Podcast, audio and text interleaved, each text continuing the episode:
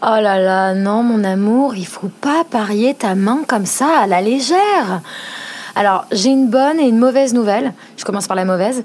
Tu vas devoir te faire couper la main parce que je suis pas en peignoir, je suis dans le train.